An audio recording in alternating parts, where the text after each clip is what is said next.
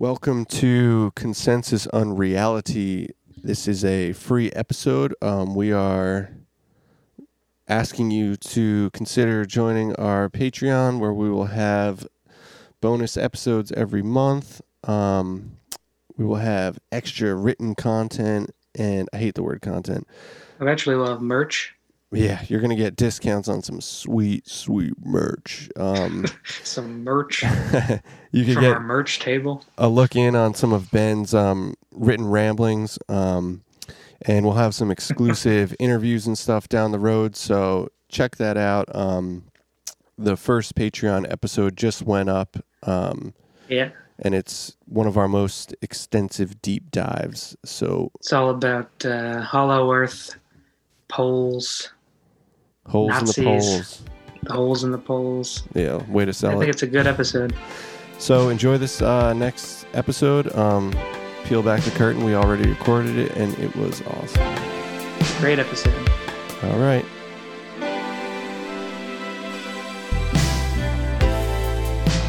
Yeah. All right. So, welcome to episode 13 of Consensus Unreality. Uh, we are joined today by uh, Recluse, aka uh, S. William Snider, uh, the the writer and maintainer of the VISUP View blog and the podcast The Farm. He's the author of Strange Tales of the Parapolitical and a new book on the Epstein Network, A Special Relationship. I think he's one of the most astute writers and researchers in this broadly defined conspiracy, high strangeness sort of crossover realm. And um, I highly recommend checking out all of those things that I just mentioned. Uh, welcome to the show. Thanks for having me on, guys. Yep. Thanks for coming on, and, and also check out the Farm podcast. Been cramming Yeah. that in so good. Some excellent guests on there. And Yeah. please sign up for my Patreon too. Oh, yeah. Yep. yeah, all the so yeah, all the Patreons. Uh, yeah, Uh, we all need the we all need it right now. um, that would be great. So well, in my case, you get two extra shows a month as well, um, full Nice. length ones. So yeah, you get a little something out of just five dollars a month too. awesome. Yeah, highly recommend doing that. It's great work, um, and such work should be patronized. uh, is that? I guess, yeah, if that's the word. Um, so I guess we could start today with uh, some of the current headlines we have going on. What do you think of all this uh, monolith business? Oh yeah, yeah. Well, the monolith, man. I mean, that's a really interesting one. Um, you know, of course, there's sort of the parallels with 2001 when you had the monolith appear early in the year there. Yeah, But you had the one in Utah, which I think appeared on um, November 18th, uh, which for me was personally a really interesting synchronicity. I have a couple of uh, really close friends who have uh, birthdays on November 18th, strangely. um, and then it disappears again on uh, the 27th, uh, officially the night of the 27th. So it was there for a full nine days. yeah, Uh, that's always a bit of a significant number in you know certain Hmm. circles. And then what yeah, you've yeah, got the um, the other one that shows up, and I think what Romania or something like that, like a couple of days later. Mhm. right. You know, you've uh, you got the twinning of the monolith. Uh, you know, kind of one showing up in the new world, one showing up in the old world. Yeah. Uh, you know, it's definitely some really interesting symbolism. And then, um, for me at least, I mean, it was really interesting that uh, the Utah one showed up there at Moab, um, which is a big, uh, you know, I mean, obviously it's not a well known town, but I mean, certainly if you're a movie fan, you've probably seen it at some point. Quite a few films have been shot there, really going back to the Mm. good old days of the John Ford westerns uh, from the 50s and whatnot. And uh, more recently, Westworld has been filmed there, um, which was one of the theories, at least, for uh, where the monolith had come from, which is uh, certainly an interesting one. Kind of begs the question if it maybe it was kind of a, an alternate reality game or something like that Hmm. connected to the Westworld show. Yeah, Um, and then, of course, you've got all the weird Mormon stuff. Uh, the kind of it's Red Rock, Redwood, something like that. Uh, ranch. Um, yeah, another uh, one of these fundamentalist Mormon sects that I've been uh, chronicling more lately on the blog. Um, You know, they have a strange custom in a lot of cases of child brides and uh, that type of thing. Um, Huh. Yeah, it's uh, lots of interesting stuff there. It's very loaded, and of course, the uh, monolith wasn't quite on the 37th uh, parallel. The good old was it UFOs, high weirdness, super highway, but it was pretty dang close. It was Yeah. just a hair out into the 38. Yeah, I guess I mean so the, the conventional explanation at first was like that it was like an art installation or something, I, I, right? I mean, I, and I guess I, th- I think the ARG uh, explanation seems to, for me, hold the most water at, at the moment. What do you think? Yeah, I mean, I definitely think that's a good possibility given how much ARGs have really kind of been in the headlines of late. Um, you know, and it kind of makes you wonder too if there's some kind of long game with the thing in Romania as well. But um, Yeah, yeah, it's it's very interesting. That is for sure. Yeah, I think like the Twitter consensus now is that it's just uh, advertising for for three thousand one. Yeah, Yeah. yeah, yeah. It's it's yeah, it's definitely a form of advertisement. Um, yeah, we just got to figure out what exactly. yeah, totally. Um, I guess that's a good segue into talking about sort of ARG's uh, alternate reality games in general.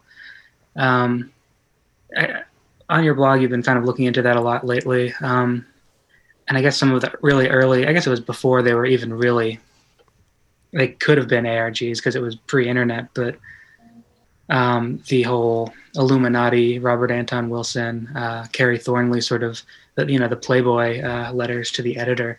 What uh, what can you say about all that? The Operation Mindfuck stuff. Yeah, yeah, that all kind of goes into Operation Mind uh, Mindfuck, which was um, you know, an outgrowth of Discordianism. Mhm. It's just it's really fascinating, you know, because I mean, uh, well, just I mean, with the whole progression really of conspiracy theories, um, you know, that you sort of go back a couple of years, and uh, you know, you see in the kind of onset of the Cold War, a lot of these conspiracy tropes came from places like the John Birch Society and the Liberty Lobby, which were ultimately under the control of the American Security Council. I mean, I've written quite a bit about that in my blog, but I mean, it was basically a vast private intelligence network. There were all kinds of ex military and CIA people in it. Mhm. And this is, you know, really where you get a lot of the Bilderberg, the UN One World Government stuff, the Rockefeller tropes, uh, the Federal Reserve, all that good stuff. You throw in the Liberty Lobby, you get a lot of the anti Semitic stuff. I mean, that's all kind of Yeah. tied in with the Institute for Historical Review. So Right. All this stuff sort of starts out as Cold War propaganda. And then in 68, you know, you have Kerry Thornley and Robert Anton Wilson getting in on the act with Operation Mindfuck. And, you know, I mean, we can obviously speculate about this a little bit. I mean, Thornley did have a very strange history. He had served in the Marine Corps with Lee Harvey, Lee, uh, Harvey Oswald. Yeah. And then later they uh, ended up in New Orleans um, in the early 60s. They were both uh, allegedly working out of the office of a private detective called Guy Banister. Mm. Um, he seems to have been running his own essentially quasi private intelligence operation there. Um, there were lots of interesting people hanging out there, um, especially with all the wandering bishops. You know, you've got people like David Ferrie, Jack S. Martin, uh, Right. Thomas Beckham, I think. And the thing is, is a lot of these guys had been um, ordained by a guy called Christopher Maria Stanley, who was a member of the American Orthodox Catholic Church. That's Levenda's church, Peter Lavinda. Right. Oh um, boy. Force of- Yeah. allegedly the author of the Simon Necronomicon. So I mean, Yeah. you've got these wandering bishops hanging out there. You've got Kerry Thornley. Guy Banister is tied in with this whole American Security Council nexus. Um, apparently, one of his good buddies was a guy named Edward Butler. He was another far right activist in the New Orleans area. He was actually the one who had debated Oswald um, on radio, where Oswald had famously proclaimed himself a Marxist. Huh. Butler was also a part of the American Security Council. Specifically, he was a psychological warfare officer. Uh, he had done that in the military before he had gotten into this, you know, far right activism. So you've got this guy hanging out there with Banister, while Thornley is in this whole milieu. A couple Right. of years later, you know, he and some of these Discordians launch Operation Mindfuck. And this is, you know, beginning with like the letters that they start sending out to Playboy and what have you. I mean, this is really where uh, the modern Illuminati mythos really get going. Hmm. Um, you know, we'd had Illuminati scares in the United States uh, shortly after the American Revolution, if you can believe that, Mhm. and then um, around the time of the First World War. But there really hadn't been anything since then until you know the late '60s when this Operation Mindfuck stuff gets going. So Thornley, I mean, he sends letters. He accuses, you know, Robert Welch, the head of the John Birch Society, of being a member of the Illuminati. He turns around and sends Willis Carto, the head of the Liberty Lobby. I mean, things accusing William Buckley of being a covert Jew and a member of the Illuminati, just crazy stuff like that. Yeah. So, most of modern conspiracy tropes they start out as cold war propaganda and then you just have these total fabrications the guys like Kerry Thornley you know added into it almost as a kind of street theater. Yeah. and it's just really you know had a profound effect on you know how we really perceive reality going forward. And i mean even with thornley himself who you know ultimately had a meltdown from all of this. I mean Mhm. he was you know later implicated by jim garrison in his investigation into the kennedy assassination. Um, he's going into new orleans with garrison kind of trying to make this case against him. One of the people testifying against thornley was a thornley was a chick named barbara reid. She was also a discordian. She was actually hanging out with the process church at the final judgment in this time frame Yeah. 1968 so you know god only knows what all is going on with this. I mean it's you know since they're both discordians there's always the possibility that they're playing their own little games with garrison's investigation which is one of the big tropes of conspiracy culture. So it's just all of this insanity. And then you fast forward you know to about the middle of this uh the mid 70s the cosmic trigger comes out the illuminatus trilogy had come out before then um you know kind of getting into this whole construct of the args i mean i think i mean it probably wasn't necessarily intentional at the time but i think the cosmic trigger was um you know to kind of use a d&d analogy a kind of player's handbook if you will Mhm. I mean, it's effectively a way to train people how to spot synchronicities and whatnot. I mean, it's also the first time James Shelby Downard gets referenced in a major publication. So this is sort of the beginning of Twilight language in the public consciousness. You know, Yeah. all this stuff is kind of coming to the surface with the Cosmic Trigger. I mean, Kenneth Grant, which is another guy who's really big in this just blending of you know fact and fantasy. You know, Right. Yeah. Yeah. so all that stuff, I mean, is put into the Cosmic Trigger. And then about a decade after that is when the first ARG gets going, uh, which is Ong's Hat. And Right, it was yeah. inspired by the Formless Ocean Group, um, which is kind of based out of the Santa Cruz area, which is naturally right along the 37th parallel. Right. yeah. Um, You know, form uh, it's the Formless Ocean Group or FOG. It's probably a reference to the Abyss, since the Abyss is the plane of chaos. Uh, Robert Anton Wilson's in there. He's in it with Joseph Matheny, who is the main guy behind Ong's Hat. Mhm. Um, Hakim Mhm. Bey was in the group. John Lilly, uh, Terence McKenna, Dennis McKenna. I mean, a lot of the big Wow. Yeah. you know, I think Timothy Leary had some involvement with it. I mean, most of the big uh, counterculture icons of the 1980s were all present and accounted for there. And that was the whole milieu that these ARGs kind of, you know, grew out of. It was this nexus that had sort of started with Operation Mindfuck and possibly sooner with some of these, you know, Cold War propaganda from the American Security Council Mm. and then it finally gets just turned into a full-blown game uh, by Matheny and these guys at the late 1980s.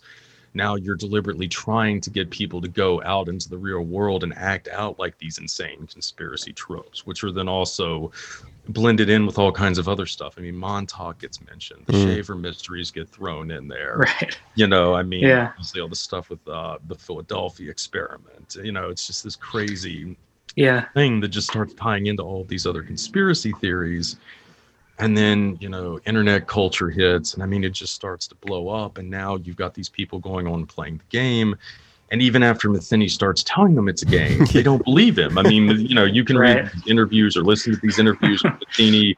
He's got people showing up to, you know, his house, you know, in the late 90s in Santa Cruz, telling him that they just came from another dimension that they were able to access from mm. Ong's Hat, New Jersey. And, you know, Yeah.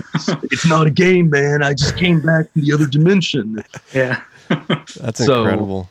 Yeah, yeah, yeah. And then I mean from there, you know, the corporations start picking up on this stuff. I mean, the first really big commercial one was um for AI, the Steven Spielberg movie, which Mm. naturally it started as a Stanley Kubrick project. I always uh, Yeah. that was kind of interesting. I I think Kubrick would have definitely dug the whole ARG platform, that's for sure. Yeah. Yeah. But I mean, you know, it gets into Lost. Uh, Westworld, you know, was one that obviously used it, and then finally, um, the military starts looking at it.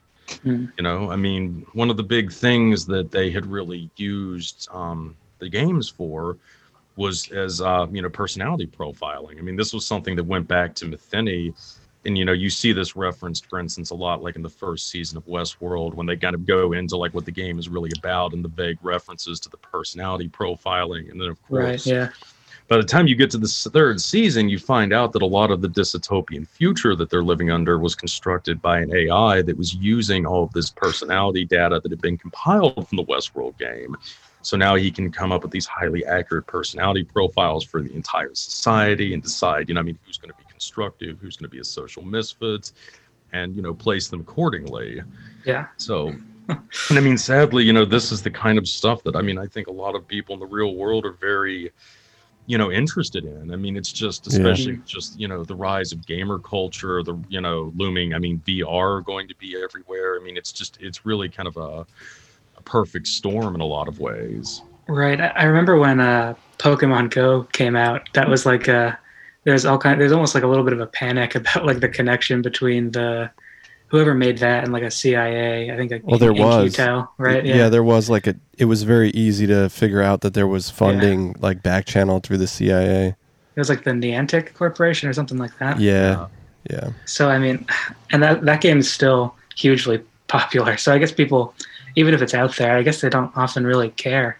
Yeah. what- yeah. well, I mean, it's like all these surveys and stuff you take online. I mean, so much of that is also used for these personality profilings and all kinds of other insane stuff. I mean, people just don't realize, you know, the kind of power you're giving over, you know, giving these entities over you when you do like just these surveys and what have you. You're giving them so much insight into your thoughts, your opinions. And I mean, you know, but it's the thing. People love taking surveys. I mean, Yeah. even I like taking surveys sometimes. Yeah. It's fun, you know. Yeah. You know, rather Machiavellian. yeah. That's how like uh, Cambridge Analytica built their profiling right through like Facebook surveys. Yeah, Facebook surveys, and then also, um, I think it was, oh, shoot, it was a company. It was a Mormon-owned company out of Provo, Utah, um, Quartix, Quartrix, or something like that. But yeah, Yeah. they were another one that did a ton of online per, um, surveys and stuff, which provided Cambridge with a lot of the other data too. So yeah, I mean that was exactly, and I mean really, you know, it does seem like some of the stuff with Cambridge Analytica was based on just this platform that the ARGs had kind of pioneered.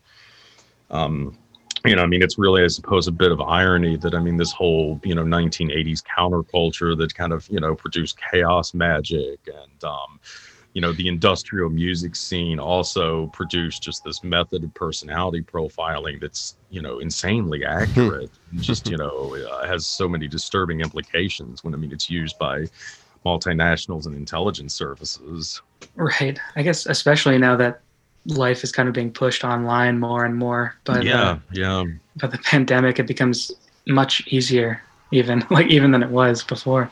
Mhm. Um, it's, it's only going to get worse i mean the further we go with all this like vr stuff Yeah, So, Right. Yeah. yeah. Yeah. It's crazy. I mean that's that um that bit about Cosmic Trigger being a sort of guidebook for this stuff is so fascinating because I think that's when you first start to get like the numerology stuff with the 23 mystery. Yeah, the 23 Enigma comes from. I mean, there's just there's so many tropes that really started in modern conspiracy culture that came from uh, Cosmic Trigger and the Illuminatus trilogy that we just Yeah. you know we really take for granted now. And I mean, there's some other ones. I mean, I think Feral House was probably in on this. I mean, Adam Parfrey was kind of from that same uh, milieu, the 1980s counterculture scene. But I mean, there's certain works like Apocalypse Culture, the uh, what is it, the James Shelby Downard book, Carnival of Life and Death. I mean, I think Yeah. those are other examples of that. I mean, probably the Sinister Forces trilogy too. I mean, Right. again, Mr. Loring, uh, Bishop Peter Levenda. You know, I mean, he was Yeah, so yeah. in with all these guys. I've been revisiting Sinister Forces lately, and yeah, I have such mixed feelings. I can't. I just can't pin him down. I don't get it. Like the book is it's great, and it's it's. I mean, obviously very influential, but I just everything else you know about him and his involvement with the whole like uh, to the stars. Like you know, it's Mhm. just, it's. I, I what do you, what, what do you think of uh, of him as as a figure?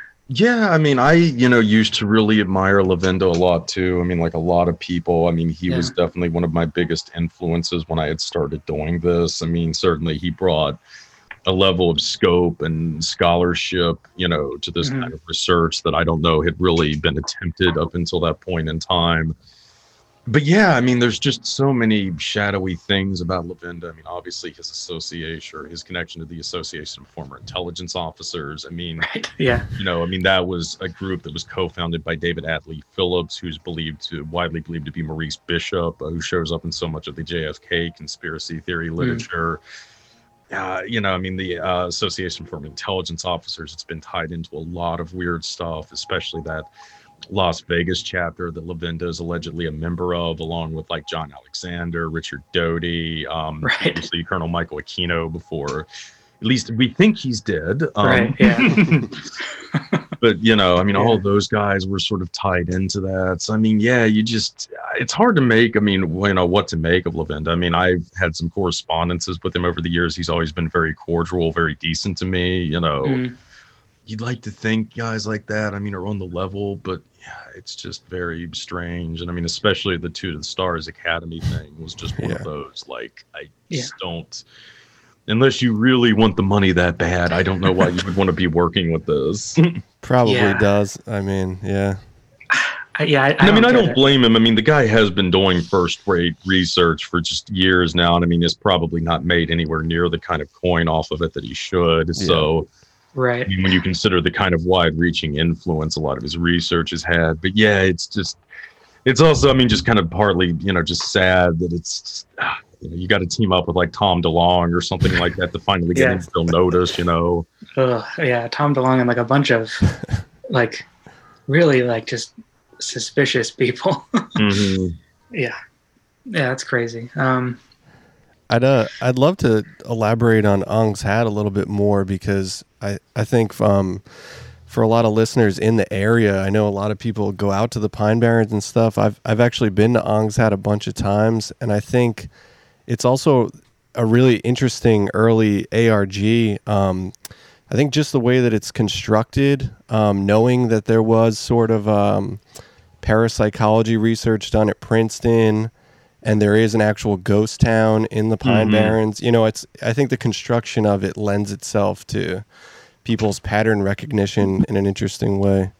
Yeah, yeah. I mean, it definitely. You know, there was a lot of thought that went into it, and I mean, um, yeah, I mean, it does superficially seem very, you know, plausible in a certain sense, and I mean, there's no doubt that it's also been very influential as well. I mean, not just you know, obviously in launching ARGs, but on prop, uh, pop culture as a whole. I mean, um, one of the things like Fringe, for instance, uh, the TV series, I actually yeah. really heavily inspired by Ong's Hat. I Hmm. mean, of course, the the mode of interdimensional travel that the Ong's Hat group. Um, for those of you who are unfamiliar with it, essentially, it goes around this rogue group of hippies and quantum physicists and you know magicians and so forth who go out to this abandoned town of Ong's Hat. They set up this utopian commune and they figure out a way to travel, you know, in between dimensions and so forth. And the way the dimensional travel is done is through this thing called the egg, which is, you know, basically this big sensory deprivation tank. You know, they put, in, you know, they drug you up with LSD and all this other stuff. Um, it's basically the same thing that you see sort of referenced in Fringe with the whole kind of spin on, you know, the interdimensional traveling. I think they even picked up the typewriter trope, if I remember Hmm. correctly, from Ong's Hat. I think that, yeah, there Yeah. was like a typewriter that you could communicate in between the dimensions Yeah, yeah, with yeah, Ong's that, that rings a bell. Yeah. That they brought into Fringe. I mean, yeah, it's just really, uh, you know, amazing. Um, you know, and that kind of is also where the whole thing with Ong's Hat gets even weirder because it's, you know, art imitating life and then art imitating that. So, Yeah. um, it kind of even further leads, you know, I mean, with the, fir- you know, even more distortion of reality in that sense. I mean, it's, it's kind of like the same thing that a more recent ARG, the Jejune um, Institute, managed, because of course they they did the documentary about that. I think in 2013 called The Institute, and now just this Mhm. year in March of 2020 they did a full blown uh, fictional TV show about it called Dispatches from Elsewhere. Hmm. Huh. So, yeah, Yeah. kind of you know going full circle in a lot of ways. Yeah. Yeah. Does that does does like Ong's hat predate the the Montauk stuff because there uh, there's similar similarities there Uh, too. I think they were like roughly the same time. Ong's Hat got going right around 1988, and I think that's about the same time the Montauk stuff started to come out. Montauk might Yeah. have predated it by like a year or something. but And then the- it was yeah. like Peter Moon started working. right. Joseph Yeah, I was just gonna say that. Yeah. Yes, I mean that kind of like further blurred the waters because yeah, I mean now Peter Moon is like writing stuff for the Ong's Hat literature on top of everything else, and it's just kind of funny to me that like even with that direct connection to Ong's Hat, so many people still take the you know Montauk uh, Montauk mythos as like Yeah. every you know aspect of being true to this last detail, you know. Right. Yeah, that whole, I mean, yeah, Peter Moon is an interesting character, and he, he has all that. oh, Like, what is where is that Romania? Where is he, he's doing all that stuff over there too? Oh, that's interesting, especially Maybe- the whole the connection with the monolith. Yeah. Right. Maybe it's just maybe Romania is just on my mind, but I know he did. uh Well, I'll, I'll have to I'll have to look into that uh, another time. But yeah, he's um he's an interesting character, and the fact that Montauk and Ong's Hat have all this crossover should, but one is treated as like an ARG, and one is treated as like a almost like canon, like Yeah. Yeah. conspiracy. Yeah. Well, I mean, I mean, I think even then, you know, a lot of the cons- big conspiracy tropes from the '80s, you know, were sort of like precursors to the ARGs too. I mean, you kind of see that, for instance, like with the majestic stuff. Mm. um, right. You know, obviously the aviary figures. I mean, several of these guys were also tied into that whole scene at SRI that Robert Anton Wilson is a part of. Yeah. So I mean, that you know is partly, you know, it maybe starts partly as disinformation to try to cover up the Smith memo that had been leaked in Canada that implicated Vannevar Bush and all this stuff. Mm. But then, you know, I mean, after a while, it starts, you know, being built into a mythos of its own, and then, um, you know, you get the Philadelphia experiment that comes out around the same time as well. I mean, of course, that was also later heavily incorporated into Montauk Yeah. Yeah. um, to a lesser extent, I think also Ong's Hat too. And um, and then finally, my favorite Monarch. Monarch was another one that came out right around that time too. Um, yeah. So, and that's another one I know. Hank Albarelli, um, the great Hank Albarelli, the author of A Terrible Mistake and uh, Secret Order, had always insisted to me it was fabricated. Mm. Huh. Yeah, and that's huge. That's huge, even like just in Twitter mm. responses. Like you'll just see, yeah like, no i mean you definitely I, Yeah. I mean i've gotten way more attacks than i mean i think almost anything else for questioning the legitimacy of monarch and it's and i'm always like i'm not trying to say it doesn't have a basis in reality it does uh, Right. that's why it was such a good you know conspiracy theory because it does have a basis in Right. reality but Yeah. right. that doesn't mean that the whole thing is true though it's Yeah. not Yes. you know Yeah. Totally. Yeah, and that's I guess you see that in all like every every area of this is that it's all it's based on something. Yeah. Yeah, yeah. yeah. Well, I mean, again, you know, that's what makes the great ARGs. You know, I mean, they've got to have that real life uh, stuff, you know, that makes them plausible. hmm Right. You know, I mean, so much of it, I mean, that's integral to the ARGs is the treasure hunt um, element. Because, I mean, these guys, you know, they have their own. I'm talking about like Joseph Matheny and these types. I mean, they have like their own kind of concept of um, the secret, right? But it really doesn't have to do with anything related to thoughts, okay? The real big important thing are actions, okay? Actions are like what define who we are. We become our actions, the repetition of them over and over again and that is really the integral part of the ARGs is that you have people consciously going out and acting out these things and and a lot of the classic ones like Ong's Hat or the Jejune Institute and that type of thing specifically they're trying to act out synchronicities and inspire more synchronicities and it's you know it's kind of funny you guys are bringing up Pokemon Go because we've even gotten to the next step now where it's like you've got that Randonautica stuff Yeah. um, Yeah. I was Right. going to ask about thing- that. yeah. Yeah. which I believe Matheny actually did consult on Oh, wow. and I mean, now, you know, you've got an app that generates synchronicities. I mean, it's easy for these kids to just go and act out on, you know, hunting these synchronicities in the real world, you know? Right. And there's there are stories. I mean, because early in the podcast, like when we were first starting, we were thinking of like uh, looking into that as like a just like a topic to to get into, and but like researching it just even minimally. There's like some kids like found a body or something. Like, Oh, like there's all these crazy. Yeah. It's funny too because I think they they released the app initially on um February 23rd. So you've got like the 23 and then the Yeah. uh, the 223 also, which uh, you reverse that around. You got 322 Skull and Bones. Right. So, So- that, and, and with the way that I mean, they must know. I mean, it must be intentional. With, Yeah, no, they definitely picked that date, especially with the 23 And it. I mean, these guys are all into Discordianism and all that shit. I mean, they know the 23 significance. yeah. Um, but yeah, now have you guys played the Randonautica thing? I haven't done it yet. I mean, I was messed with it a little about bit.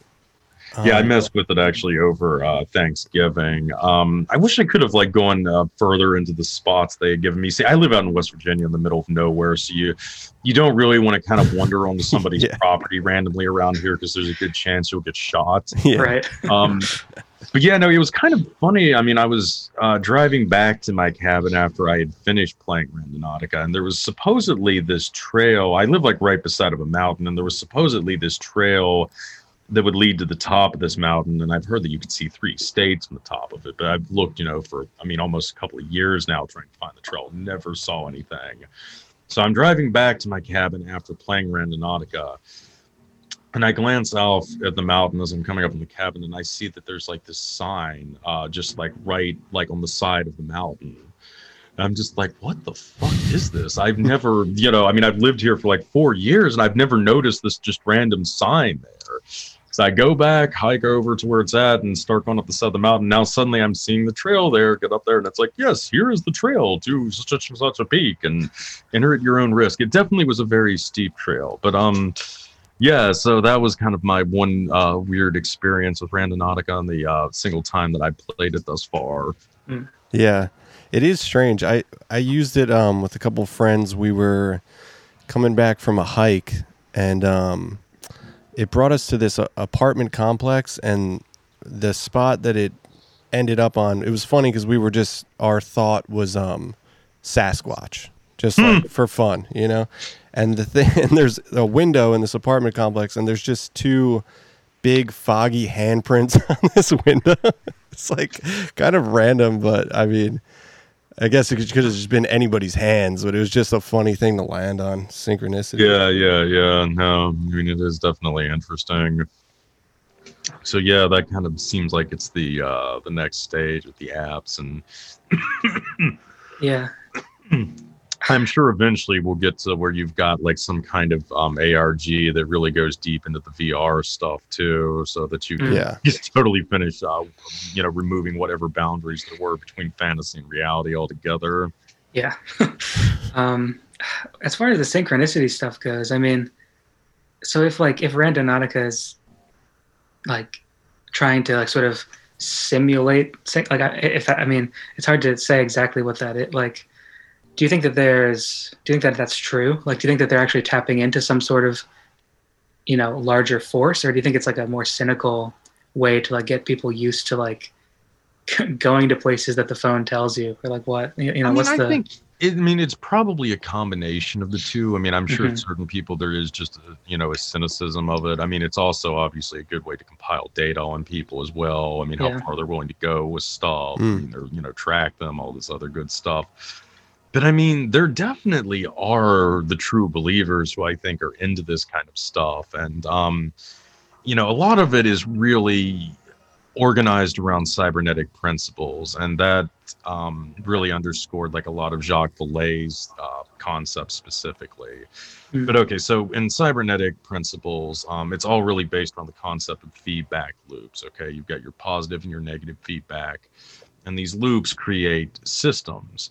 And effectively, the universe is one giant system with all of the different feedback loops going on, and they're all the different subsystems with their own feedback loops, and so on and so forth and I think to a certain extent, this is like a way of explaining synchronicity in much the same way. I mean, really, Jungian psychology was designed for that same reason. Mm. Because, I mean, when you get into sort of like the third orders of, of cybernetics, you know, you get to the situation where you start noticing the system and the system starts to notice you, which increases the amount of feedback loops that you're experiencing, which would, I mean, uh, indicate a heightened level of synchronicity as well. And eventually this gets to the point where you know you create a strange loop or something to that effect Mm. like a kind of unresolvable paradox with all these different feedback loops and when you get to that point in theory and you know Vallée's construct it you know triggers the control system and this is where the UFOs and the poltergeist activity and the angels and all this other good stuff start to come into play Yeah. and I mean, you know, I think in some area, I mean, some circles, you know, there is this view that, you know, if you can increase these synchronicities, really tear down the fabric of consensus reality, possibly you can create a reality where magic is real, quote unquote. Mhm. Mm. You know, I mean, I think that's certain extent a factor. Uh, you know, can we actually turn, you know, our current physical world into the world of Warcraft, essentially? Right. Yeah. Yeah, it's interesting. Yeah. Do you um do you see this sort of thing happening with like the Hellier phenomena? Because it's like the ARG stuff, and and obviously we talk about QAnon too, but there's sort of like a nefarious element to it now. I feel, but then there's like the the Hellier like synchronicity stuff that seems more in a different seeing manifestation in a different light. You know.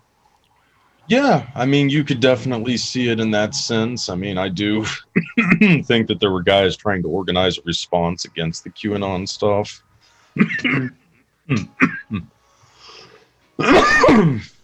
But I mean, you know, I mean, I don't, I can't really speak for Hellier. I'm not involved with the people directly with that, but I mean, I know Penny Royal. Um, Yeah. you know, there is kind of a sense with those guys that, yeah, I mean, it's um, it's a struggle on the one hand with what I think they perceive themselves as trying to do with this more kind of uh, spiritual approach with the pan stuff and what have you is kind of like an alternate to this real dark cynicism of the QAnon, the Mhm. you know Great Awakening, that whole thing.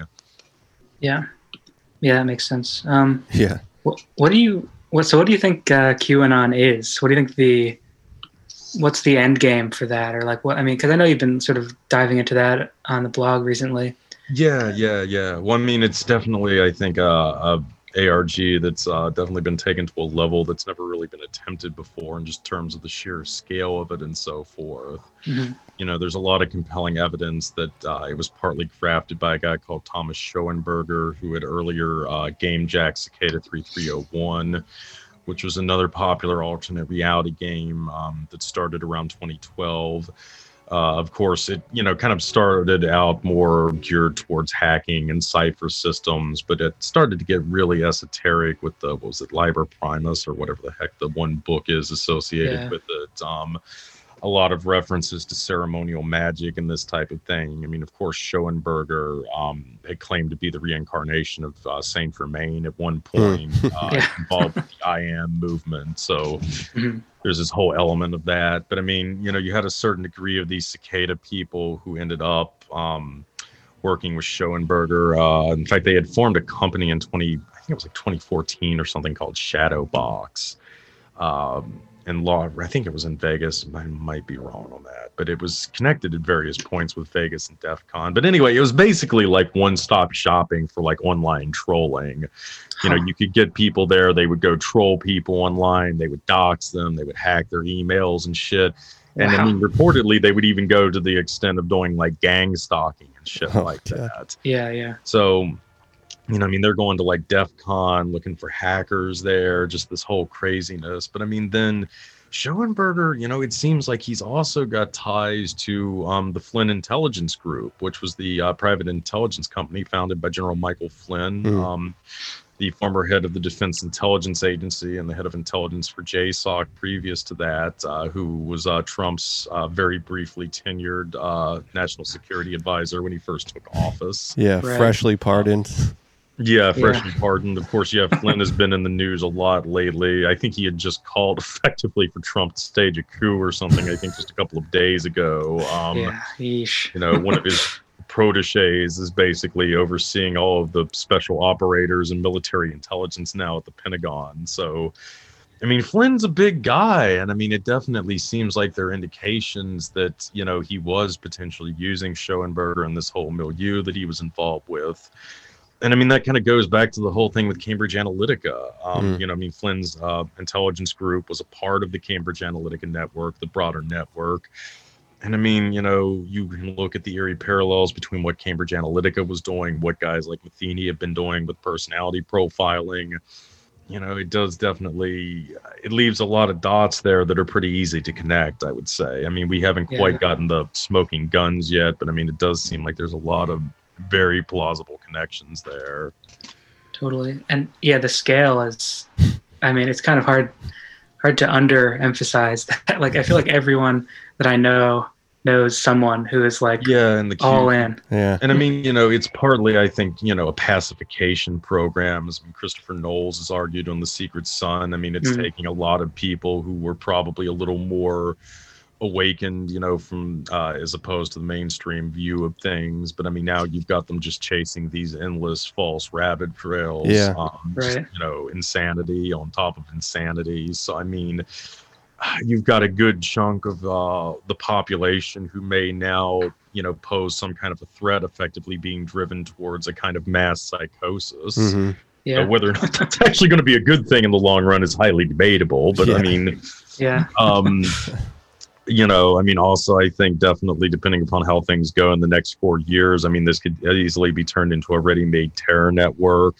Mm. Um, you know, there are definitely some real diehards in there who are only going to become even more diehard. Uh, you know, if Trump doesn't in fact go through with the, um, you know, the tribunals at Guantanamo or something like that. So, uh, yeah, you know, there's a lot of ways that they could go with Q, but I definitely think up to this point, though, I mean, it's been a brilliant pacification program, and I mean, effectively, it has created just a fanatical following for I mean, Mm. Trump, and I mean, the people that are backing him. yeah.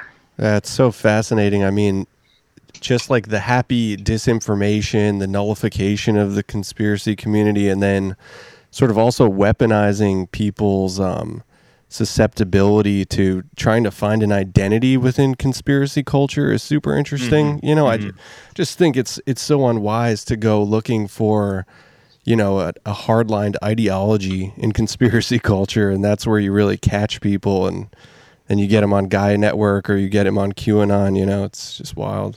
Yeah, I mean it's really fascinating. Well, I mean, and it's it, it's not even though like the alternative media though. I mean, it's really also the legacy media as well with the whole uh, just RussiaGate thing because I mean it's just yeah. you know I mean that is I mean as ridiculous of a conspiracy theory as you're ever going to find. You know? I mean it Mhm. really is. Yeah. And I mean to some extent that's even crafted a kind of uh, a left wing QAnon. I mean, they've got that whole. Uh, Yeah. you know, obviously, Q's got the what is it? Um, trust the plan. The left wing version's whole. Uh, what is it? Watch the dominoes fall or something. Right. But I mean, at least left-wing centrist. views, Yeah. You know, I mean, it's all obsessed with like the Russia stuff. I mean, it just sort of goes back to everything being like this Machiavellian Russian plot. So I mean, it's sort of like you even see this weird shit kind of playing out in like these far left uh, progressive circles, which in theory have supposedly been kind of inoculated from conspiracy theories. They're all opposed to this now, um, Mhm. except anything related to Russia. Um, you know, the ideal of Putin personally hacking the DNC is, you know, completely plausible, but you know, that uh, the Kennedy assassination was necessary to enshrine the military-industrial complex is something that, yeah, only far-out kooks would believe in Right. or 9-11 was necessary to like uh yeah start the war machine back up again Totally.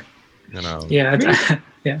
I mean that's like you know again I mean it's even just the mass psychosis with like what passes for like mainstream thought I mean just like in the 9-11 thing I mean I remember one time I was at work and uh, one of the managers actually had kind of said something like oh it's such bullshit you know they always say that we needed 9-11 to get more funding for the military and to launch all these wars but we're all these wars in the first place we were already doing them and it's like, dude, like after Vietnam, you know, there were hardly any military deployments of the United States for almost a hmm. quarter of a century that lasted longer than like a year. I mean, the biggest one was the first Gulf War, and even then, we were out of freaking, you know, Iraq in like a year or something like Yeah. that. Right. I mean, now we've been in Afghanistan for almost 20 freaking years. Yeah. I mean, that's, you know, unprecedented in the US experience. And there's just, there's no way that that would have ever been allowed to happen if it wasn't for 9 11. But Totally. it's like, there's so much just cognitive dissonance now with this kind of stuff. I mean, people just, they forget things so quickly now. Yeah, I've been uh, reading the going back to uh, David McGowan's old website and reading his 9/11 stuff, and it's it's still it's he was writing that like right after it happened, and it's it's have you read any of that? The I did years Yeah. ago. It's definitely Yeah. been a while, but I mean, yeah, McGowan was pretty spot on on a lot of Yeah. stuff, though. So it's it's eerie, yeah. That he was like the day after it happened, he was like, you know, he was like, come on, yeah, Yeah. But I mean, it was just, yeah. I mean, it did totally change the climate of the country. And I mean, you know, I can forgive the kids, man, because I mean, sadly, you know, I mean, a lot of you know 20 year olds i mean they really know they don't know any different of a world you know this is Mm. all they've ever known but i mean Mhm. when people like this who are in like their 50s are saying this kind of stuff it's just like what the hell Yeah. man i mean Yeah. you know you know better you lived through better times Yeah, I mean, yeah, and then I, that's a good point. I mean, about the the mainstream sort of does have the Russia Gate sort of yeah i mean that- narrative. yeah, I mean, that's why it's hysterical because, yeah, they lash out so much at conspiracy theories now, even though, I mean, most of what passes for mainstream news effectively is a conspiracy theory. I mean, right. It's sort of like how Fox sort of became like the norm, you know, for like all the cable news stations, I think, like kind of around 2012 or something. Now, I mean, it just sort of seems like sadly Alex Jones is becoming like the norm for all of the major media outlets, you know? right it's it's becoming like a like a i don't really like a performance like Yeah, it's I just mean, like really, yeah Yeah, I mean, it really has almost become like street theater or something. Yeah. Yeah.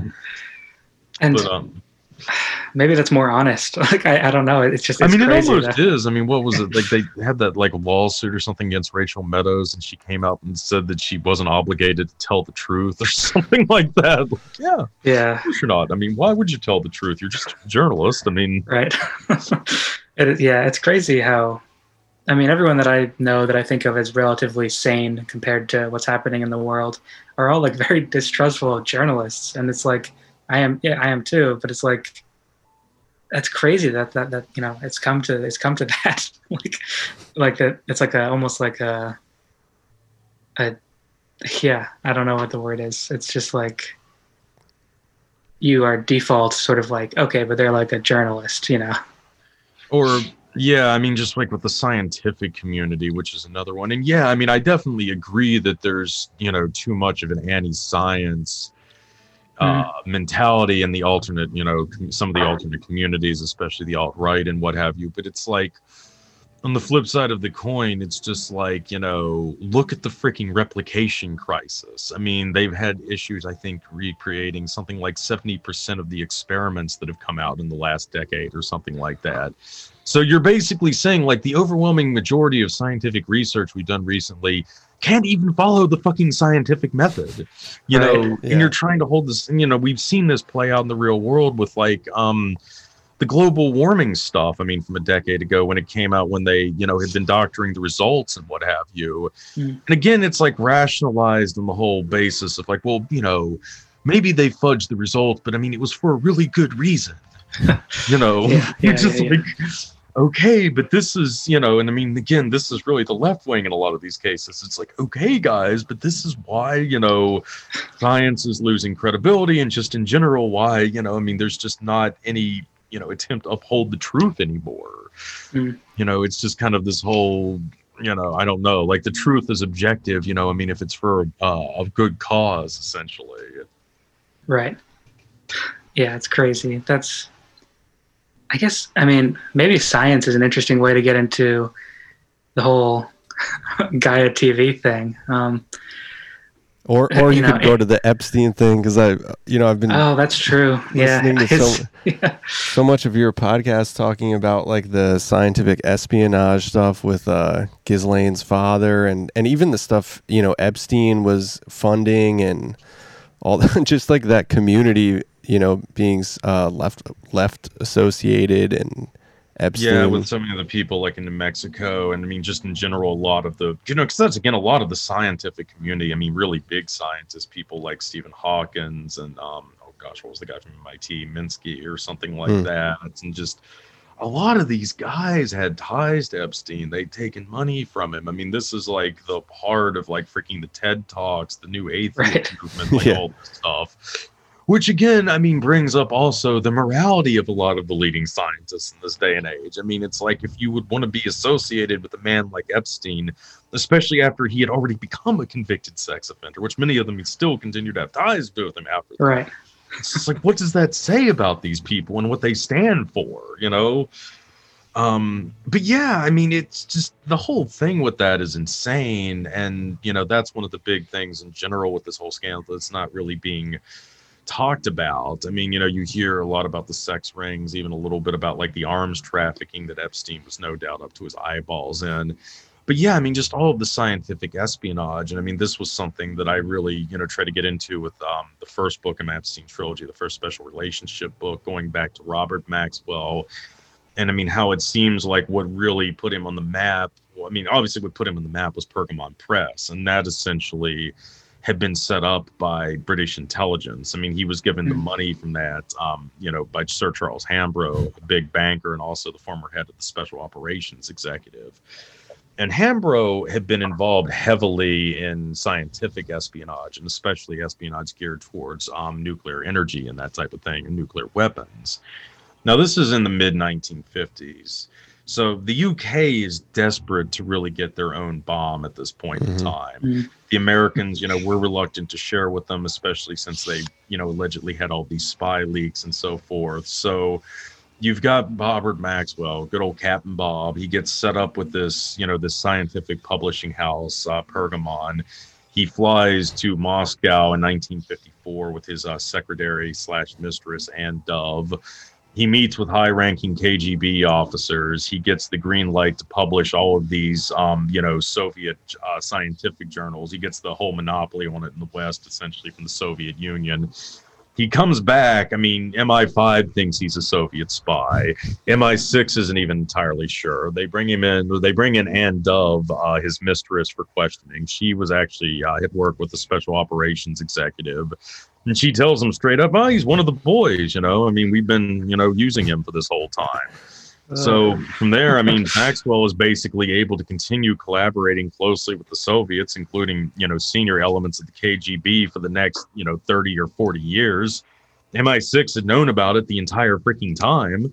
Um, and a lot of it was centered around all the stuff with Pergamon. I mean, you know, that's one of the things I speculate in the book, but essentially, I think that there was a bit of a wink nod arrangement between the Soviets and the UK that the Soviets would give the British a little bit of uh, help with their nuclear stuff, and we gave them a taste of some of, um, you know, the U.S. Uh, signals intelligence stuff that they were getting from the NSA, that type of thing. Mm-hmm. So, you know, the British, you know, they're very cunning. Um, they've survived as a major world power for a very, very long time for a reason, and a lot of that has to do with their um, long time tested uh, balance of power policy. Of course, they were in a bit of a different situation in the Cold War. They were no longer a preeminent power, so they had to try to figure out ways to, uh, I think, play the U.S. and the Soviet Union off of each other at yeah. times. Yeah.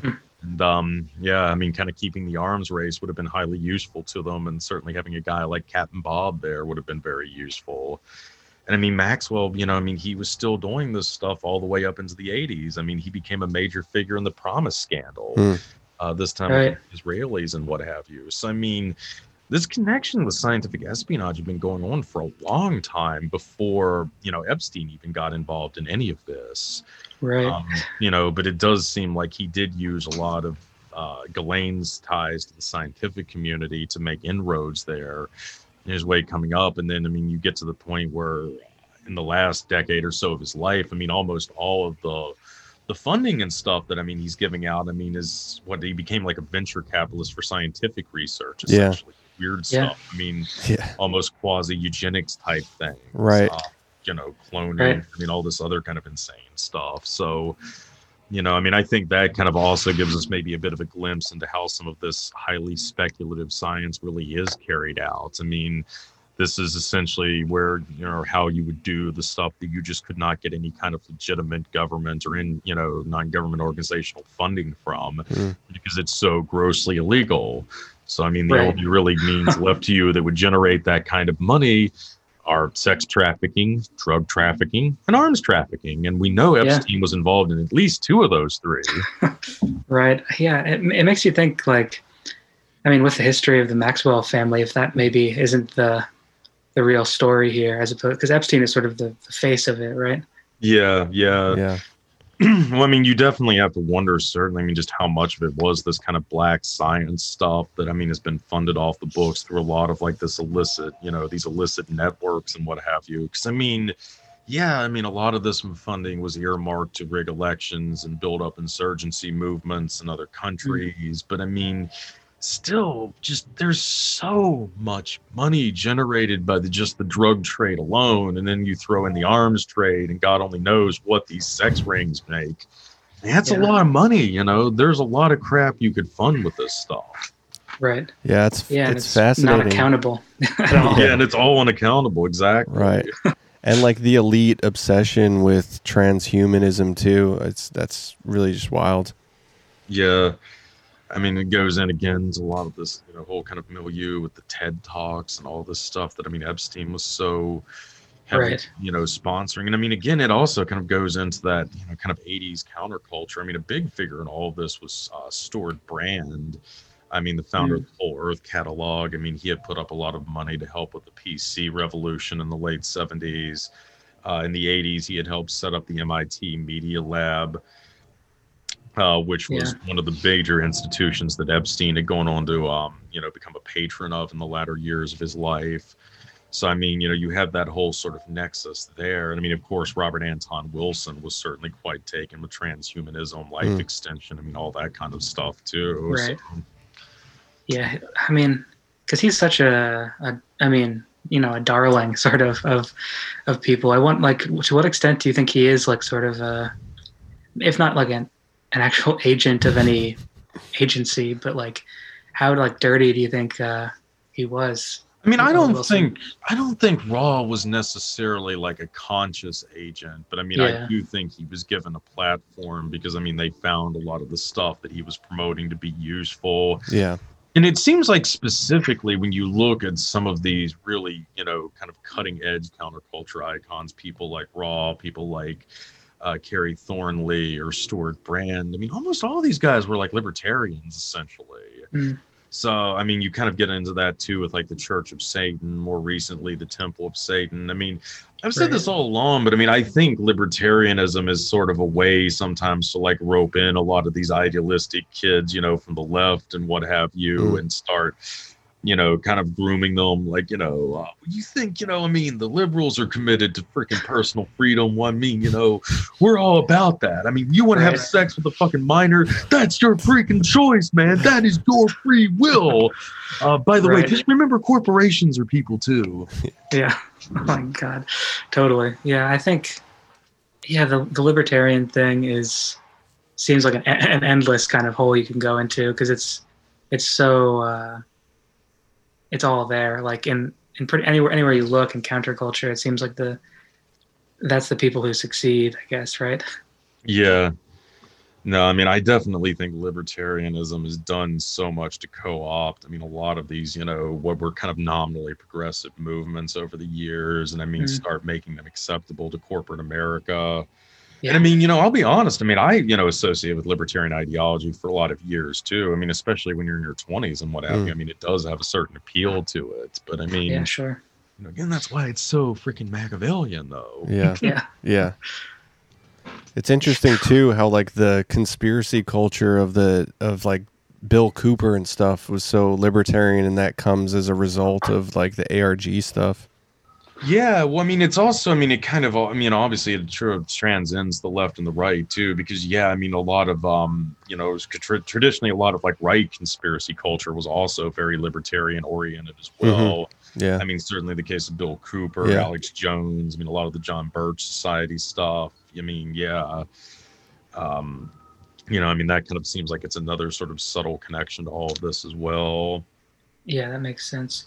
Maybe that's a good way to get into the Gaia TV a little bit because their their politics are strange to say the yeah, least. yeah, yeah. No, they've been all over the place. Um, of course, they also grew out of um, a gaming company, and I mean, I mean specifically one that's into like slots and things like that. So Oh, well, strong chance that there's some kind of like mafia tie to that, and then also they're sort of from that whole, um, you know, that area around Denver, if I'm not mistaken, Aurora, that type of place. So obviously, there's a lot of weird stuff that goes on in that just whole region of the country too. So. It's kind of a strange thing, um, but yeah, you've got the whole thing with Gaia from these sort of like murky background. You know, it's got people like JZ Knight tied up with it. Um, was it like the Ramatha movement or something like that? oh Um, yeah, you know, she was- Wilcock. Yeah, David Wilcock, Corey Goode, I mean, all these guys, and I mean, many of them ended up drifting into like the QAnon stuff later on. Totally. Um, you know, JZ Knight's just she's a really interesting one because she was, um, you know, featured really heavily in What the Bleep Do We Know as well.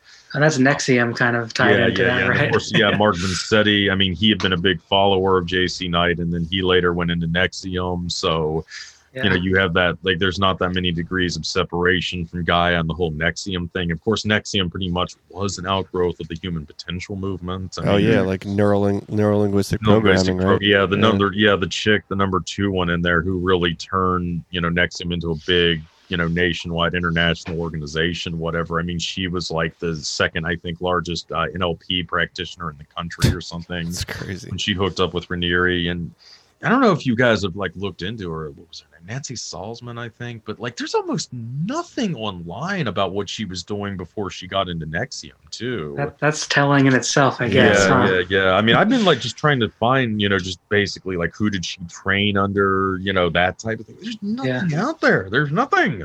Huh.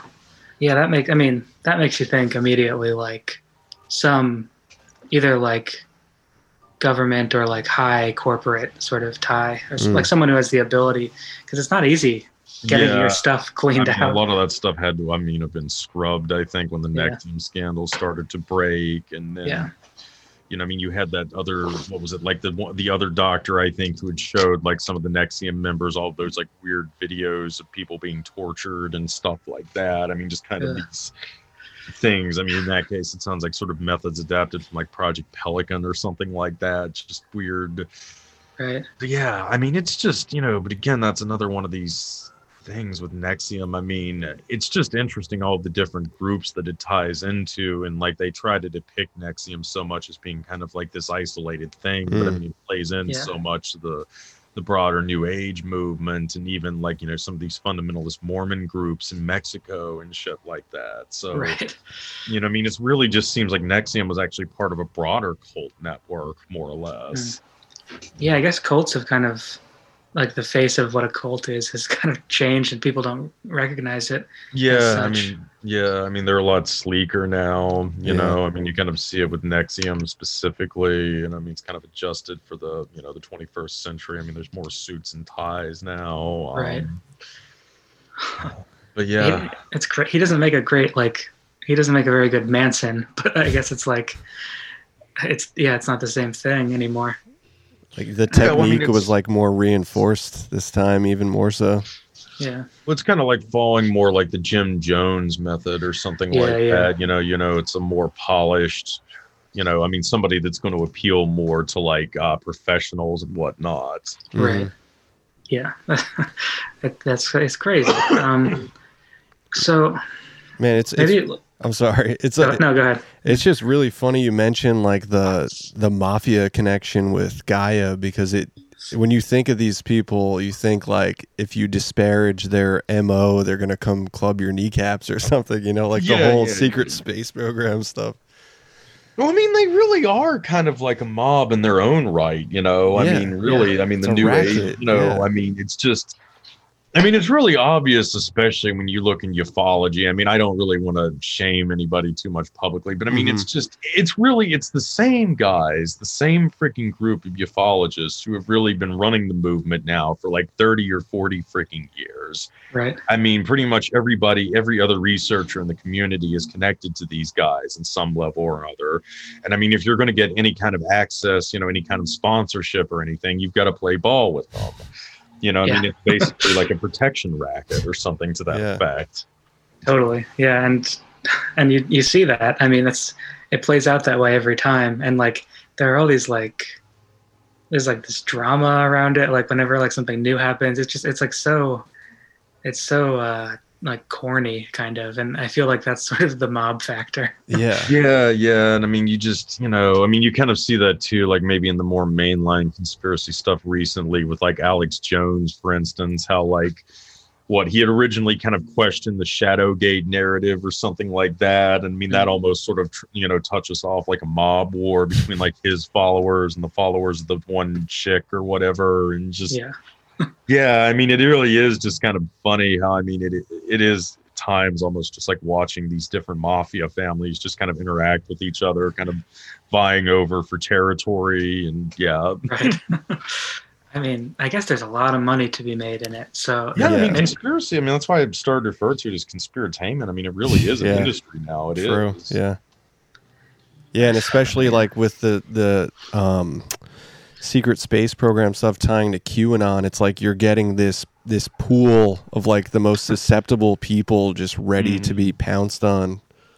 And yeah, and just in general, I mean, you're starting to see that more, you know, overlap with the UFO community. I mean, with the Q stuff, I mean, Yeah. Yeah. the New Age stuff. I mean, that's why the presence of people like Corey Goode and Wilcock and JZ Knight and this kind of stuff is really interesting. I mean, not in a good, interesting way, more in a Chinese curse kind of way. But I mean, you know, Yeah. it's not entirely unsurprising though i mean you know if you sort of go back to sort of the methods that the arg people use, that cambridge used with these personality profiling i mean i would imagine you know in a lot of the different alternative cultures they do attract you know pretty similar personality types probably a lot of introverts especially Mm. um, but I mean, again, you know, obviously in a lot of these different communities, a lot of the stereotypes are, you know, pretty fair.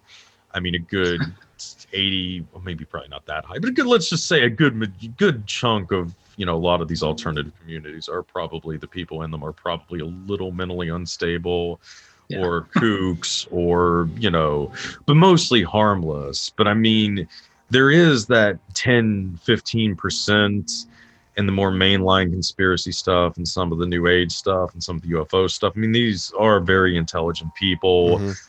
Um, you know, they're very motivated. And I mean, they also tend to have very antisocial tendencies. Mm. Um, you know, in the, you know, kind of the uh, terminology of Westworld, they would be like outliers effectively. But I mean, that's, I think, really the specific kind of people that the Q stuff really is targeted for. I mean, the kooks, um, the nuts, I mean, those are guys that, you know, aren't really that dangerous in the grand scheme of things. But I mean, it's the people that uh, do have a pretty decent head on their shoulders, that are logical, that are drawn to these kinds of communities that could be an issue if they're Mm. not managed or fed. I mean, a lot of just, you know, uh, BS effectively. Yeah. Yeah, that's interesting. I feel I like mean, yeah. I, I would love to watch like a documentary on David Wilcock's like rise to prominence within the ufology scene because I feel like when he first came on, he was talking a lot about how he was like Edgar Cayce reincarnate, and I and I bet like he ruffled so many feathers around him. It would just be such an interesting thing to be a fly on the wall for. Yeah, I mean, they're just all of these guys, man. 'Cause, I mean, you know, William Cooper, of course, really Yeah, made his name in the UFO community and I mean upholding the MJ12 stuff. And then I mean, to his credit, he came out and did acknowledge most of that was pretty much total BS and what have you. But I mean, again, that touched off just so many issues as well. And ah, yeah, it's it's really fascinating how some of these guys work. I mean, that is for sure. Yeah. I Yeah. f- I, I feel like Bill Cooper was probably more of like a an isolated thing because that he came up with the radio show, which was more of like a localized thing, right? Did did it, did Yeah, that over start time. nationally? Yeah, I think it, it did start to get at least a national audience though by like the 90s. yeah, yeah. But I could see Wilcock being more of like a player, you know, just like working people behind the scenes and stuff. Well, I mean, keep in mind, Bill Cooper was an ONI officer, though. Yeah, yeah, Right. Yeah. I mean, Yeah. we know without a doubt that Bill Cooper was an ex-intelligence officer. Right, I mean, it wouldn't right. surprise me if Wilcock was too. But I mean, you know, Cooper. I mean, I think had his own methods too. It's just, you know, I think ultimately what he was doing, especially about the '90s, though, was like a little more sophisticated. Because it's just some of the stuff with Bill Cooper, it's like maddening. I mean, you Mhm. know, okay, so he'll do like I mean, for obviously the Mystery Babylon series, which is a classic. I mean, he's got a whole episode that's basically just a bibliography, you know, going through all the books, you know. So I mean, it's like okay, the guy is showing you how to do research, actual research for these kind of projects. Go through and actually try to find, you know, stuff you're going to, you know, cite and what have you. It's like okay, he knows how to do this like in a scholarly sense, but then it's like you know, you're going to use something like holy blood holy grail as like a legitimate source on like all this crap you know it's Yeah. just like come on, Bill. I know you know better than this. Yeah, Why are you telling people this shit? Yeah. Oh, And he's still he's huge. I, I worked at like a it's a, a large book selling chain for maybe half a year, and that was like of anything in like in that section, it was always uh, the Pale Horse book. Like yeah, yeah, Yeah. people read that more than anything else in the conspiracy field. And It's a I'm not, touchstone. I feel like. But I'm not Yeah. sure like why. I mean, I guess it has a great cover. I think that honestly, Yeah, I think the cover is definitely, and I mean, you know, it is fairly readable too. I mean, even though Yeah. the fact that it's like a huge book, I mean, there's a lot of pictures and stuff. It isn't like a lot of long-winded prose and whatnot. right? Um, but yeah, no, I mean, it is still kind of surprising given that the book is like so dated now and so many things. But yeah, Right. I mean, and I, I think it might send people down like some pretty like dangerous paths because there's some like there's a lot of stuff in there that just doesn't uh work. like Yeah, well, I mean, you know, you basically got like the protocols that learned to Right. Zion in there, and it's like I know, just, just wholesale. replace Jews with Illuminati, and it's perfect, you know. Right. Yeah, Ugh. Yeah, it's nuts. It's uh yeah, it's kind of it's a dangerous book if you're not if it's your first book. I mean, in that genre. Yeah, But- yeah. Um, I don't know. oh, and then there's there's Michael A. Hoffman too. I mean, that's Oh, God. like another level of sophistication altogether. And he's like another one, like the dude. Yeah. No, he is super smart, Totally. which is why it just is baffling some of the stuff that he will freaking sit there and cite. You know, I know. Yeah. Yeah, I I kind of hate that guy, even though I think that some of the work he's done is useful. I think that he's he must be kind of evil, I guess. Like I, I can't think of any any other reason uh, for for the way he, he does. I mean, yeah, whatever. You know, same as the. I guess that rebirth of Pan dude ended up being Mm. like the yeah, Grimstad. Yeah, Yeah. yeah just so that whole i mean that's a whole other I, you've kind of sort of mapped that out a bit right the whole Mhm. extreme far right like yeah and their influence Yeah, I mean, some of that also kind of goes back to like Feral House and apocalypse culture too. I mean, Yeah. you know, obviously Hoffman and Grimstad have been kind of trying to launch the whole Downard mythos for a while, but I mean, I think it was really Adam Parfrey when I mean he did the um, you know the original publication of King Kill thirty three that really got stuff Yeah. going. But again, I mean, Parfrey also I think understood really the showmanship behind a lot of this. I mean. Hmm. Hoffman and Yeah. Grimstad got that a little bit too, but I mean, Parfrey definitely had, I mean, a real knack for performance art, no doubt. and the the press put out like it's still putting out great stuff is he dead now i can't remember Yeah, yeah, he died a couple of years ago. yeah so i mean it's still an influential like Yeah, oh no, definitely. I mean, Feral House is one of the Yeah. most, you know, influential under, you know, underground publishing houses of the last quarter century, no doubt. and all the the process stuff with that is kind of because he was never a member was he or was he No, no, you never was a member, but I mean, yeah, there was just that huge attempt to really revive the process. And I mean, you know, it wasn't just them publishing the Love, Sex, Death, and Fear book either. I mean, um, Genesis P-Orridge and Parfrey had helped, you know, set up the band Sabbath Assembly to go around and perform the hymns, the Process Church of the Final Judgment. I mean, Genesis and Parfrey were going to like select dates and like performing these freaking process rituals and stuff like that. And I mean, it just it seems like they were really, really serious about all that stuff. Um, Yeah. Yeah, I don't quite get it. I mean, I've read some of the like the process literature. I just don't find it all that compelling. so Yeah, I'm kind of it's- it's- confused. it's another one of those things like with the great old ones. It's like of all the stuff that you would want to try to like you know create a modern religion around. Why the freaking process? yeah. they really weren't that freaking interesting in the first place. And then Yeah. on top of that, they're just so tarred by the freaking myths and realities and controversy surrounding them. It's just, right. it- it's not going to end well, no matter what you try to do with that. Yeah. Didn't they end up being like they're like an animal sanctuary or something now? Oh yeah, the Best Friends Animal Society, Oh, which is another weird one. Yeah. That's like right along the 37th parallel, the border of um, Utah and Arizona, and it's gosh, I want to say like maybe 40 minutes from Colorado City, Arizona, which is another Huh. one of these fundamentalist Mormon compounds. But here, it's basically the whole town is controlled by the one church, the um, FLDS.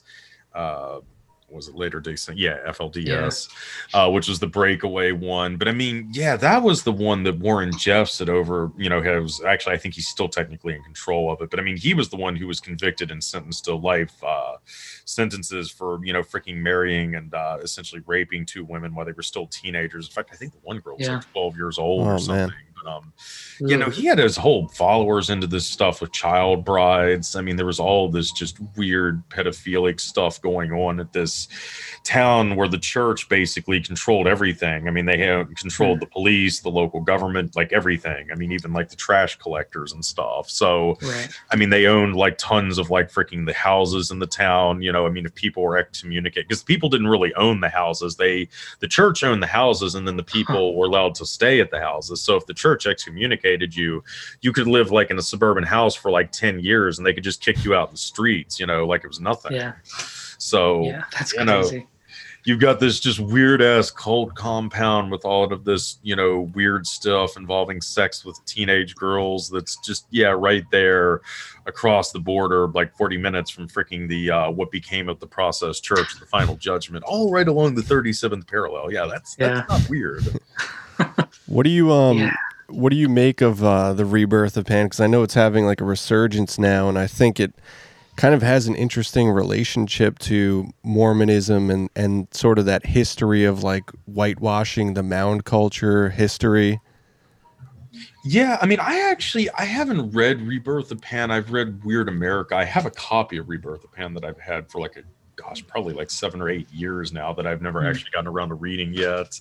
Feel terrible about it, but um, actually not so much. Yeah, you could you yeah, should yeah. put it in the put it in the bank. It's Yeah, going yeah. for a lot of money now. yeah, yeah, it probably could turn around and sell it for quite a bit of money. But um yeah, I mean the whole thing with that though does certainly it makes me nervous because I mean it just seems like you know ultimately I mean the pan archetype, you know, I mean it comes from pandemonium. I mean it's just another sort of personification of chaos more or less. Um you know, and specifically, I mean, you know, if you look at something like uh, the book After the Orgy, I can't remember the name of the guy who wrote it, but it was really a great philosophical um, text that came out around 2002. And he essentially argued that Pan had been already reborn as kind of the god of the internet because I Hmm. mean, now that's the new, you know, digital forest. Uh, Mm. you know, I mean, you kind of have that whole motif, but it's like, you know, to me, the Pan archetype really just plays into all of this. I mean, it's just a further personification of chaos. I mean, it's like, you know, with I was kind of getting in before with the group behind uh, Ong's hat, the Formless Ocean group. I mean, that's Yeah. an allusion to the abyss, you know, again, the whole realm of chaos. I mean, you know, ultimately, I think what, you know, a lot of these guys are trying to do is just force society at large into a kind of collective chapel perilous moment, if you will, or a Mhm. collective crossing of the abyss. And I mean, certainly Pan is all about that, you know. right. Yeah, that makes sense, huh? Um, let's see.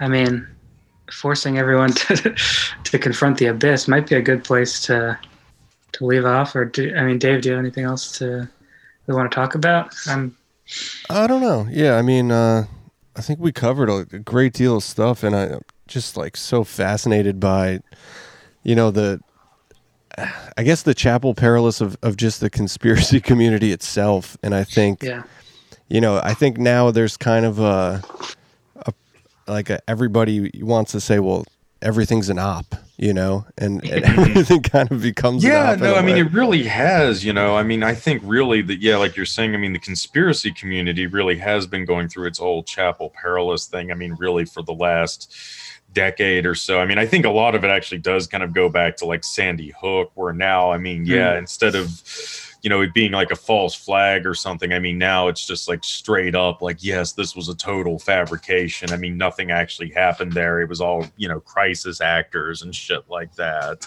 yeah, So I mean, now it's gotten to the point where I mean, you know, a lot of just your mainline conspiracy people just don't even believe anything anymore that Yeah. they see. It's just Yeah. all an illusion to them. And now, sadly, I mean, this kind of mindset I think is um, filtering into the broader public at large. I mean, I just, you know, I think that's part of the reason why it is so significant that you see stuff like Russiagate now being held up like it's, you know, a legitimate thing. You know, I mean, it's just, it's, it's ludicrous. It really Yeah. is. I mean, this is the kind of thing like if it had come out 20 years ago, it would have been perceived as just shameless far right Cold War propaganda Right. um you know Yeah. i mean probably like administered by like the john birch society or something like that and i mean now it's yeah i mean you've got Rachel Maddows and i mean a lot of the other darlings of the legacy media you know i mean acting like it's a real thing it's just it's sickening Yeah, yeah, it's crazy. Yeah, the it's like nostalgia or something almost.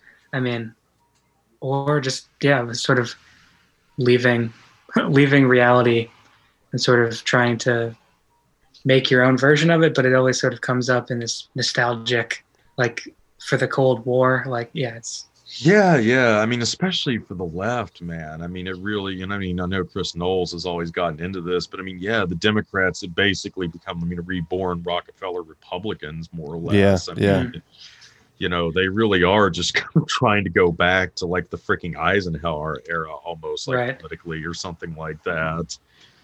yeah, there, and there really isn't a left option in America. yeah, I mean, the there moment. really is no left anymore. I mean, there hasn't really been a left for years now, Yeah. anyway. But, I mean, Yeah. you can't even really hide from that fact anymore now. right yeah um craziness Yeah, the left truly is the Lincoln Project now. Right. Yeah, I mean that's Some pretty much like reconstructivist. yeah. oh man um cool so anything else we want to talk about tonight Uh, We're about an hour twenty. nice Yeah. That's I mean, I this stuff's just so fascinating though. You got so much good information and like man, it's crazy. um so yeah you got the if you want to talk about uh what you've been up to new book that kind of stuff oh yeah, sure, sure. Yeah, well, um, you know, obviously you can check me out at my blog, visupview.blogspot.com. It's V I S U P V I E W dot blogspot.com. Been blogging now for just a little over 10 years. Um, you know, there's all kinds of great information uh, on the blog that you can go through in the archive and what have you. And of course, I've been doing the podcast now for a little over a year. Um, that is the farmpodcast.com. That is uh, all one word, the farmpodcast.com. And please, please, like I said, consider becoming a patron. Um, you know, you get two extra full length shows per month for the low cost of $5 per month. That's $2.50 for an episode. And I mean, they're normally around a good two hours or so. Um, more exclusive gifts and content and that type of thing. So please consider that. And um, I'm also the author of Strange Tales, the Parapolitical Post War Nazis, Mercenaries, and Other Secret History. And most recently, A Special Relationship Trump, Epstein, and the Secret History of the Anglo American Establishment, Book one, first of a trilogy that I'm working on with that, uh, that's really going to follow the history of a lot of these brownstone operations. Um, first book starts out uh, in the interwar years between the First and Second World Wars and goes up to um, about the mid 1960s. Uh, but there are a lot of also modern parallels that I explore in it too, and just all kinds of other crazy stuff. Uh, it does give you an insane history of the modern world. Um, just you know, please consider checking it out. Uh, you can find that at the farm uh, podcast.store. That is the farmpodcast.store. That is our official store, um, and the only place presently where the book uh, Special Relationship is available. Though it will be coming out on Amazon in paperback form finally in a couple of weeks, just in time for Christmas. Awesome. I'm gonna check that out for sure. Yeah. Yeah. Uh, I like having the book uh, physically. Yeah, I know a lot of people like having the physical book. Um, Yeah. But yeah, and uh, I just uh, started working on a documentary. Um, if all goes well, Hmm. we're hopefully going to start filming it uh, at the end of December, early January. Doing that with John Awesome. Brisson, Billy Ray Valentine, Neil Sanders. Uh, it's going to be really cool. We've got a lot of cool stuff with that going on. And uh, I already started working on a new book, which is actually going to tie into a lot of the stuff we've been discussing here today. So Awesome. yeah, It's going to be the Oh. secret history of conspiratainment, essentially. Oh man, Great. that's amazing. Yeah. Looking forward to that. That'll be yeah, that'll be great. Yeah, So Awesome. I got all kinds of exciting projects in the works right now. Awesome. yeah. Everyone should Um, definitely check this stuff out. I feel like nobody's really going into the ARG and the history of that stuff as much as uh, you are right now. Uh, Yeah. yeah. well, like I said, it's going to be really cool because I'm going to get into like a lot of this, you know, kind of the roots, a lot of the stuff had in like MK Ultra research, and it's Hmm. going to be really cool, man. Great. Um, so yeah, thanks so much for coming on, Oh, yeah, and absolutely. Thanks for having me, guys. Yeah, thank you Yeah. so much. thank you. All right. Um, so I guess that's uh, the end of the episode. Yeah. Um, thanks for tuning in, and you can sign up for uh, our Patreon as well. Are you still recording? Yeah, yeah. I'm still good. All right, good.